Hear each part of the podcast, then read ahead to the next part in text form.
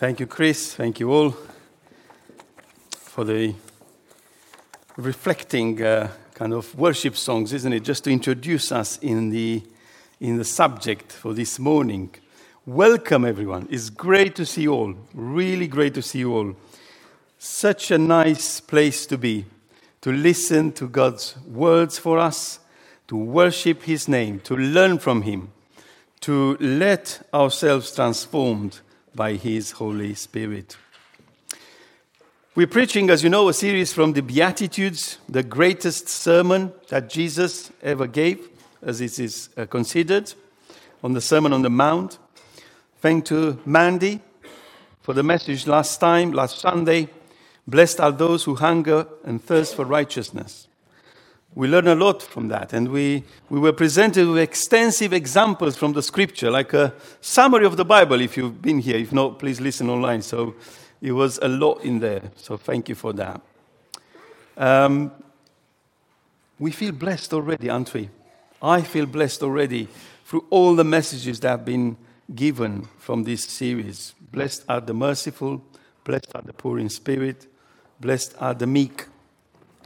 And um, I was pleased to see that this series has inspired some of our fellowship to do their own research. So before I go into today's Beatitude, uh, I was provided with another version of the Beatitudes for the elderly.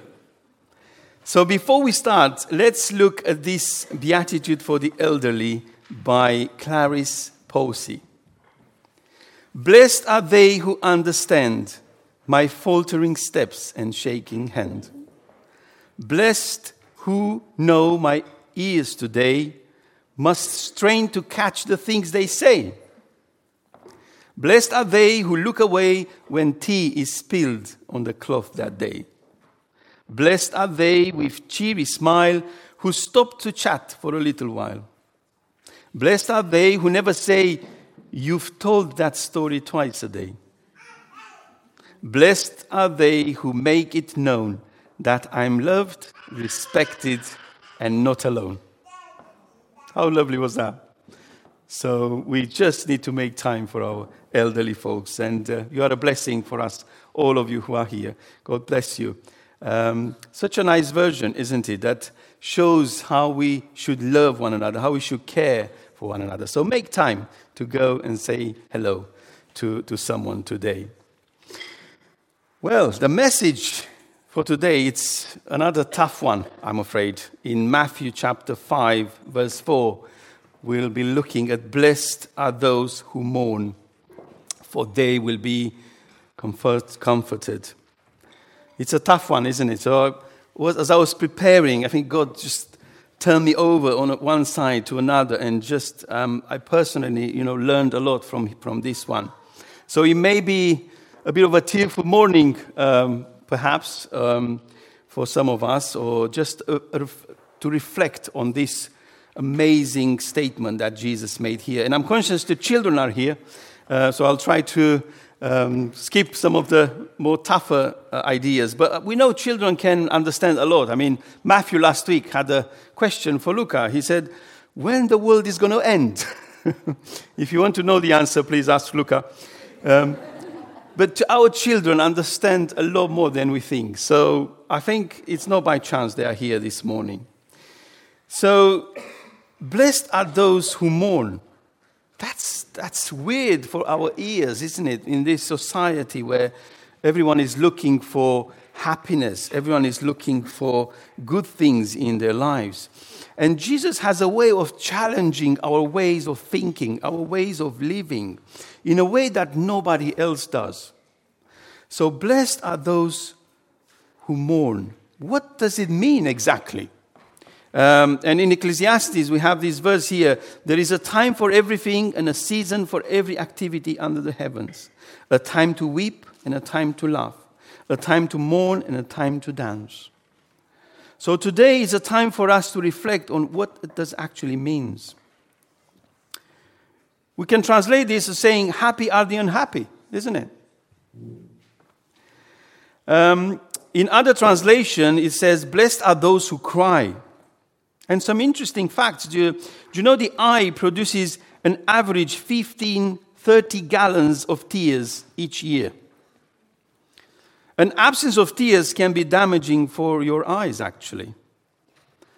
And emotional tears are beneficial in a, in a way for our body and mind. And did you know that actually only humans can share emotional tears? Of course, animals can express their feelings in different ways, but only humans can express emotional tears. Why do you think that is? So, we're going to unpack this morning. God knows sometimes this earth, we need tears on this earth.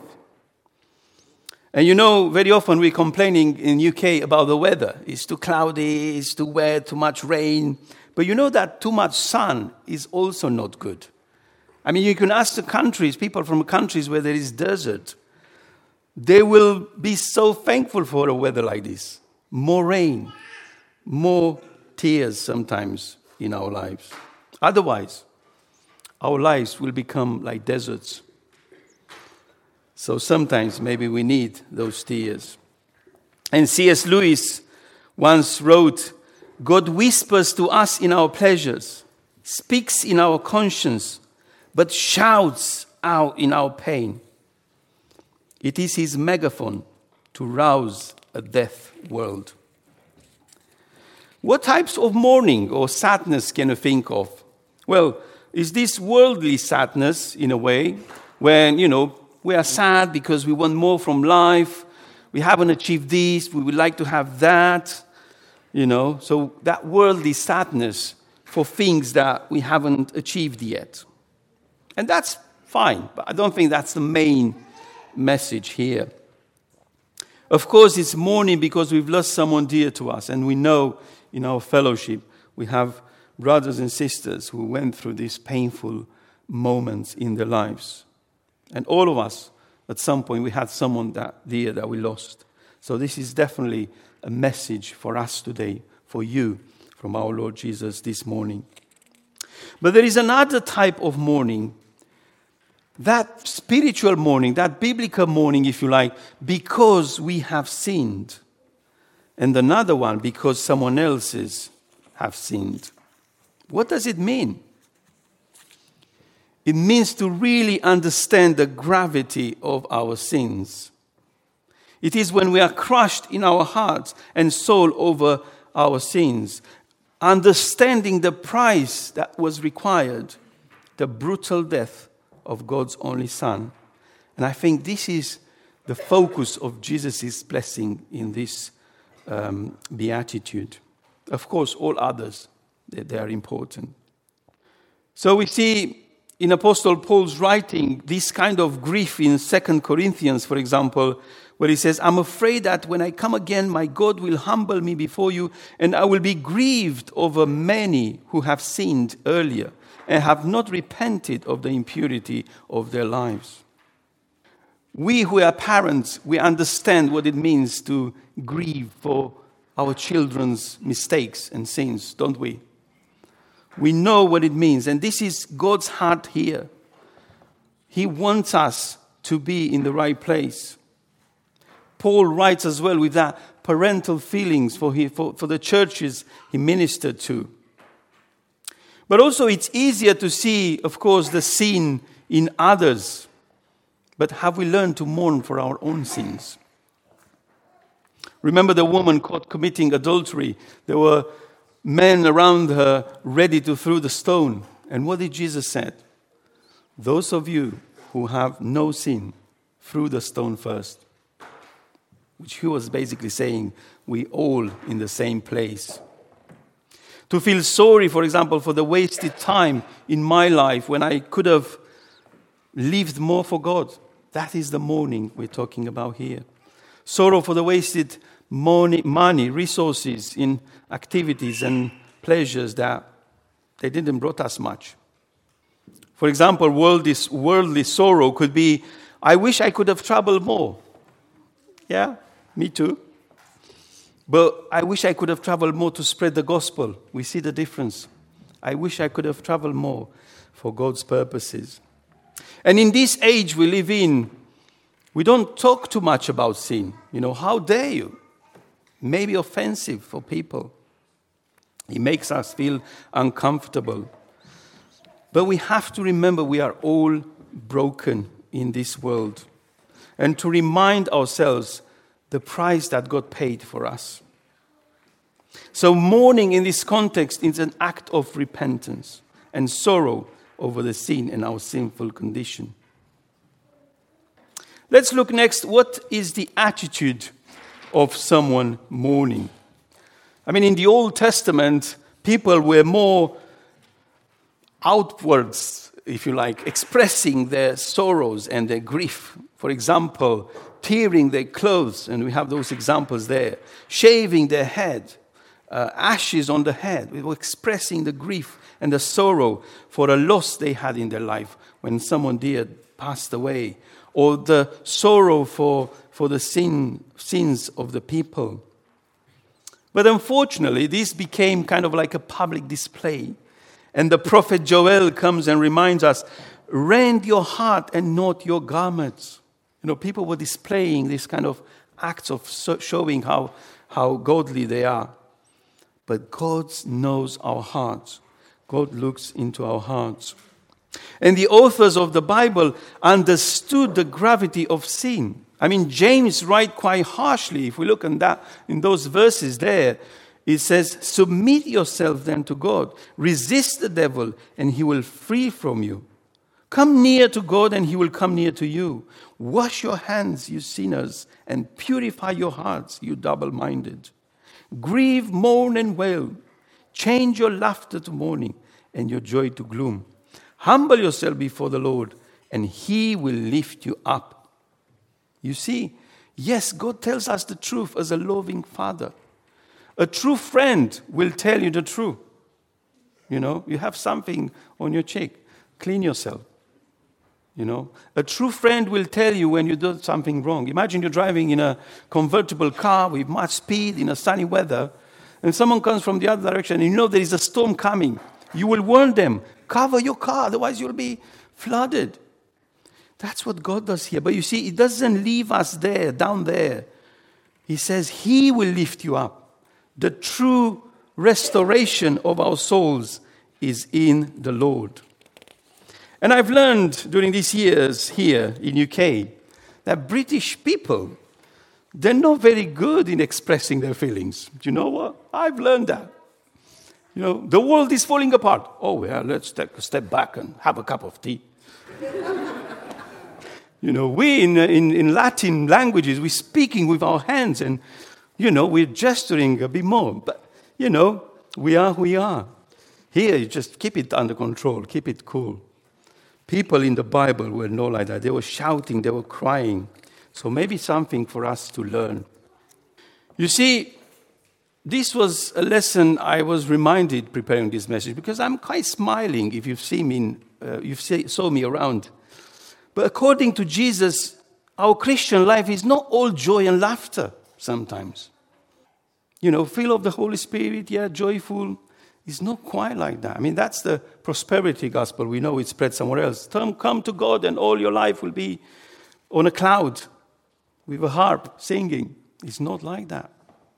Jesus didn't promise us this earth, He promised us eternal life in His presence. And Jesus Himself wept over the sins of others. If you remember, He wept for the Jerusalem, He wept for the city. In Psalm 119, the psalmist says, Streams of tears flow from my eyes, for your law is not obeyed. We would like to have this more passion for people seeking God's face. I would like to have Paul's heart here, like in Philippians chapter 3, verse 18. For as I have often told you before, and now tell you again, even with tears, he was telling them with tears. He wanted them to understand the love of God. He wanted them to understand what God has done for them. So, is this challenging question when was the last time we cried because we realize the gravity of our sins? When was the last time we cried because we heard the word of God and it cuts in our heart? And that is the challenge we have this morning. Because you know, the devil wants us to keep it quiet. The devil wants us to keep it quiet as much as possible about our sins, about society's sins. Everybody does it, that's fine. Keep going. But in Romans chapter 3, 23, the Bible just tells us, you know, straight away for all have sinned and fall short of the glory of God. And then Paul goes on and says, I am not ashamed of the gospel because it is the power of God that brings salvation to everyone who believes. So God tells us the truth and gives us the solution. And that's what we should be doing with our lives in our hearts. You know, how many outside of these worlds really believe? And who is praying for the people in our town? Who is praying for London? Who is praying for the people in UK? Who is praying for people in your countries, in my countries. We see, this is about what Jesus says in here Blessed are those who mourn. Let's look at some examples in the scripture. And we have many, many examples. For example, in the prophets, Jeremiah, in his book of lamentation, there is mourning there about the, you know, the sins of the, of, the, of the nation and how the, Jerusalem was destructed. Zechariah goes on and he's mourning for the one they pierced. This is a lovely prophecy about Jesus is coming. People will mourn for what happened. And then is Luke chapter 7, an example of what it is to be sorry for, for our sins. Jesus was invited in a Pharisee house, and a woman in that town who lived a sinful life learned that Jesus was eating at the Pharisee's house, so she came there with an alabaster jar of perfume. As she stood behind him at his feet weeping, she began to wet his feet with her tears. Then she wiped them with her hair, kissed them, and poured perfume on them.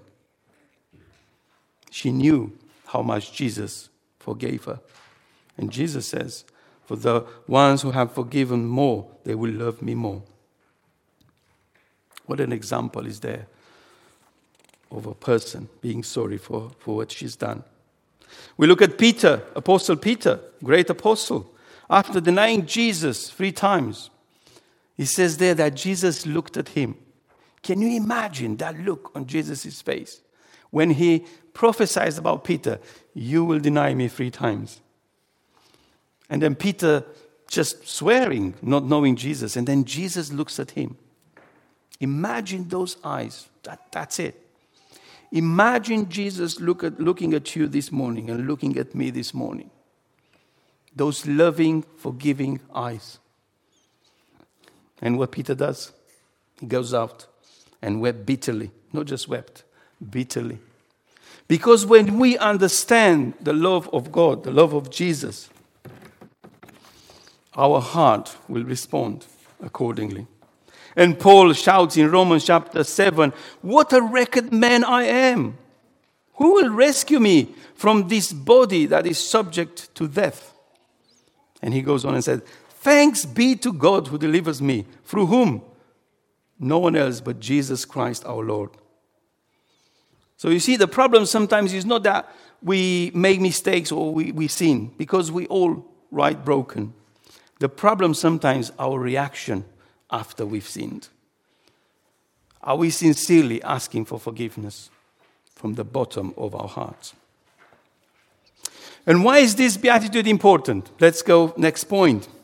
Well, godly sorrow leads to repentance. That is amazing. Apostle Paul says here, and this is available for me this morning. If I caused you to be a bit upset, please bear with me. In 2 Corinthians chapter 7, Apostle Paul says, Even if I caused you sorrow by my letter, I do not regret it. Though I did regret it, I see that my letter hurt you, but only for a little while. Yet now I am happy, not because you were made sorry, but because your sorrow led you to repentance. For you became sorrowful as God intended, and so were not harmed in any way by us. Godly sorrow brings repentance that leads to salvation and leaves no regret, but worldly sorrow brings death. You see, the world today is looking for preachers, isn't it, to tell them what they like to hear, makes our lives, you know, what we already know. Sometimes we need to be challenged, don't we? Sometimes we need to be challenged. And an essential element of the gospel was a call to repentance, wasn't it? To be part of the kingdom. And also, it's important because our worship depends on our heart and whether we have repented or not.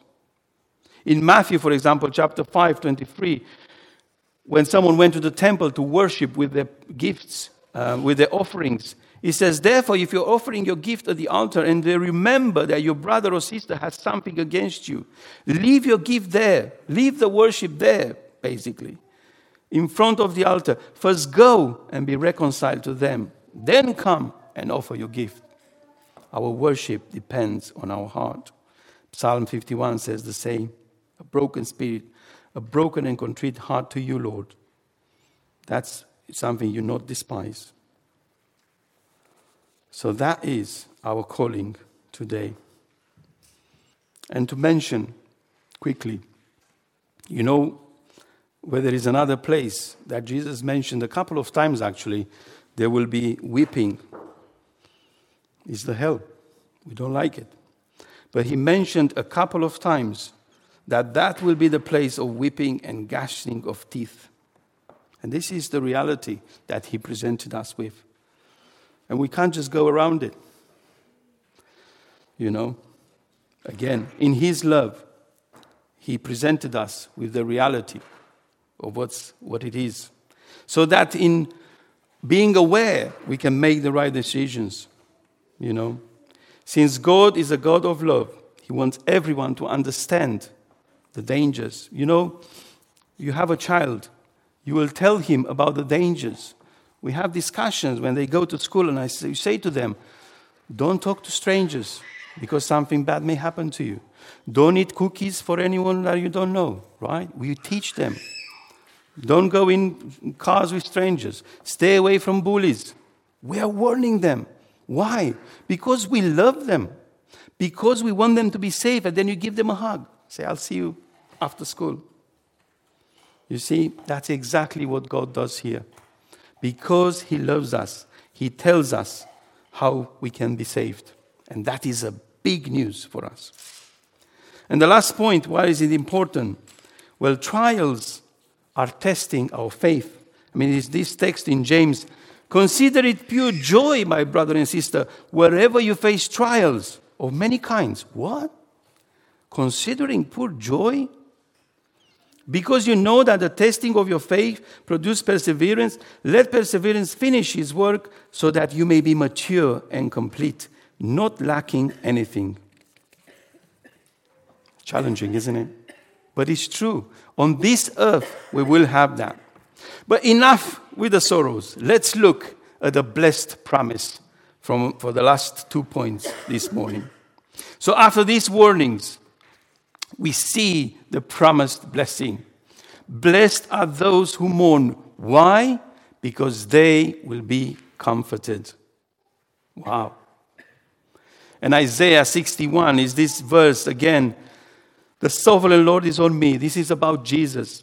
Because the Lord has anointed me to proclaim good news to the poor, to comfort all those who mourn, and provide for those who grieve to bestow on them a crown of beauty instead of ashes. Remember, people were grieving, putting ashes on their heads.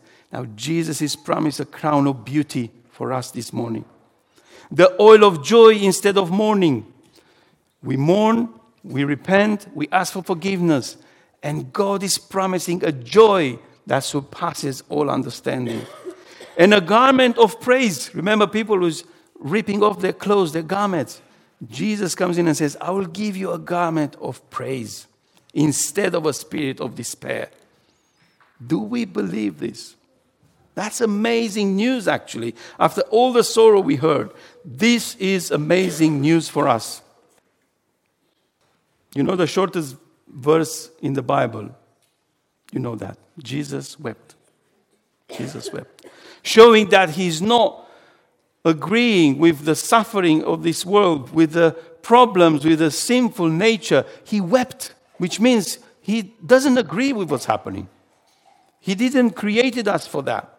Something else is coming, more beautiful, more real. What is the promise? They will be comforted. When? I have to break it to you.